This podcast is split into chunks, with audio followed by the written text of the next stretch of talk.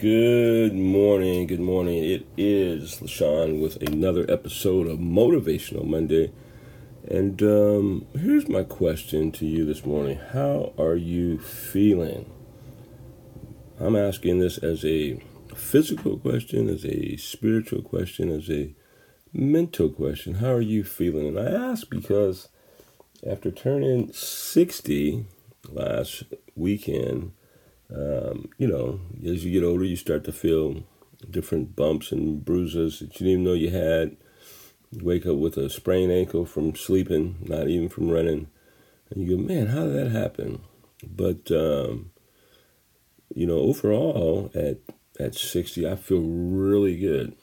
And I feel good um, spiritually and emotionally and mentally inwardly I feel really good and I'm blessed in that way. And I'm just wondering how are you feeling overall? And if you're not feeling um, your best, what are you going to do about it?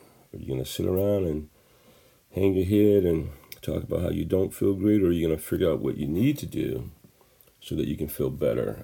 Um, our family book right now is on changing the noise around us, uh, changing the clutter um, reducing it, finding truth in, in happiness, and whatever that means to you. It's all an individual thing, but um, I like this this quest, this this search for uh, less clutter, less noise, especially in a world where there's so much of it, uh, because it's all about helping us feel uh, our best version. So that's the challenge. How do you feel, and what are you going to do about it? Um, only you can answer that. So I'm uh, prayerfully uh, hoping that you uh, ask the question and you go for it and help yourself feel better, feel your truth, get rid of the noise inward and around you. Uh, put that cell phone down. Peace, blessings. Uh, have a great week. This is LaShawn Wells with Right Choice Coaching, bringing you another episode of Motivational Monday.